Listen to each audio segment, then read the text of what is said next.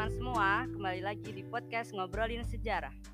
Kali ini kita akan membahas tentang salah satu tokoh yang mungkin tidak asing lagi didengar, yaitu Muhammad Hatta. Jadi, pada 17 Agustus 1945, semua orang pasti mengenalnya sebagai Hari Proklamasi Indonesia.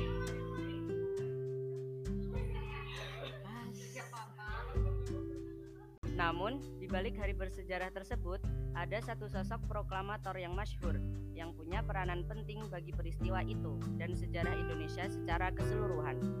Dia adalah Muhammad Hatta. Terkenal jujur, lugu, dan bijaksana. Itulah kata-kata yang digunakan oleh Iwan Fals untuk menggambarkan Muhammad Hatta. Di luar itu, sebenarnya ada banyak kiprah Hatta yang menorehkan tinta emas dalam sejarah tanah air Lalu, bagaimana jejak sang proklamator tersebut? Oke, Hatta lahir dengan nama Muhammad Atar pada 12 Agustus 1902 di Bukit Tinggi, Sumatera Barat. Keluarganya memiliki latar belakang religius yang cukup kental di mana kakeknya adalah ulama terhormat di Batu Hampar. Ayahnya, Haji Muhammad Jamil, meninggal sebelum ia berusia satu tahun. Lalu ia dibesarkan oleh keluarga ibunya yaitu Siti Saleha. Sejak masih belia, intelektualitasnya sudah sudah mulai terlihat. Di usia yang masih sangat muda, ia juga sudah mulai tertarik dengan dunia politik. Ia banyak membaca surat kabar yang meliputi politik dan perdebatan di dalam Volksrat. Ketertarikannya pada politik dan gerakan kemerdekaan kemudian semakin kentara saat ia menjadi bendahara di organisasi Young Sumatranen Bond cabang Padang di usia 16 tahun. Pada tahun 1922, Hatta pergi ke Belanda untuk mengambil studi di Sekolah Tinggi Bisnis Rotterdam, Belanda. Ia mendapat gelar doktorandus pada tahun 1932 Selama di Belanda, Hatta muncul sebagai tokoh penting dalam organisasi nasionalis, yaitu Perhimpunan Indonesia, di mana ia menjadi bendahara pada tahun 1922 dan menjadi ketua pada tahun 1930.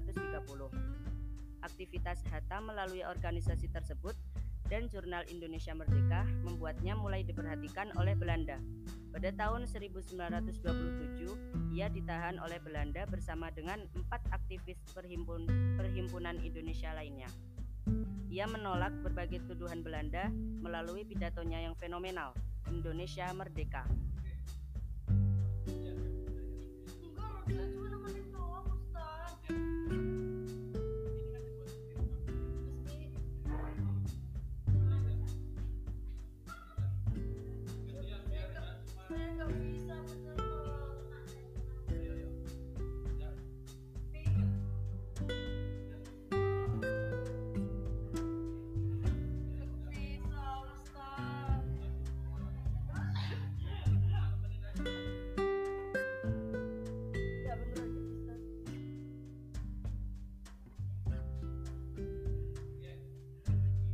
Wow Ustaz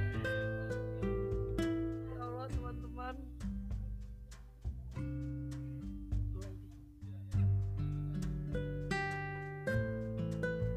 Saat Hatta kembali ke Indonesia pada Juli 1932, ia menjadi tokoh nasionalis paling berpengaruh di dalam negeri. Bersama Sultan Syahir, ia menggerakkan pendidikan nasional Indonesia atau kerap dikenal PNI baru.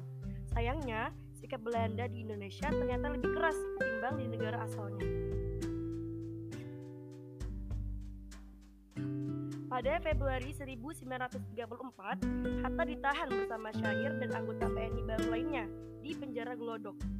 Ia kemudian dibuang ke Tanah Merah Boven di Gul tanpa proses pengadilan. Bersama Syahir, Hatta lalu dipindahkan ke Banda Neira pada tahun 1936 di mana ia bertemu dengan dua tokoh lain, yaitu Cipto Manungkusumo dan Iwa Kusuma Sumantri. Di masa pendudukan Jepang, Hatta dianggap sebagai tokoh yang terlalu berpengaruh, sehingga mereka memilih untuk tidak menentangnya terlalu jauh. Hatta memang memilih berkooperasi dengan Jepang, tetapi ia menggunakan posisinya untuk meningkatkan semangat nasionalisme dengan kemerdekaan sebagai tujuannya.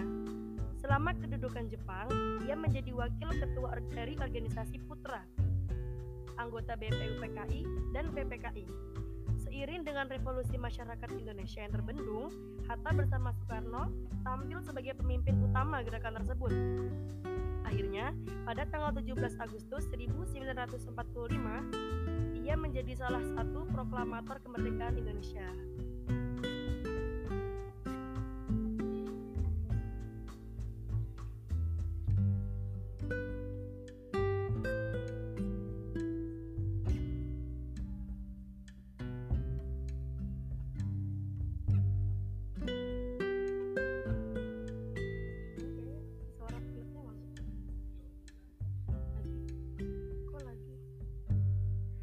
Setelah merdeka, Hatta kemudian berbagi otoritas dengan Soekarno, di mana ia menjadi wakil presiden pertama Indonesia. Selama lima tahun awal, mereka saling berbagi tugas dan bekerja secara harmonis untuk negara yang masih sangat muda.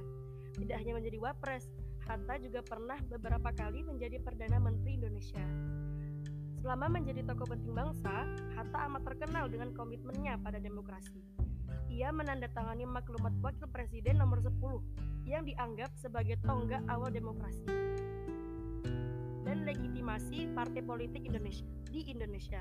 Selain itu, ia juga dianggap tokoh koperasi, di mana ia digelari Bapak Koperasi Indonesia dalam Kongres Koperasi II pada 17 Juli 1953. Kerjasama dengan Soekarno ternyata harus menemui akhir di tahun 1956 ketika Hatta mengundurkan diri dari kursi wakil presiden.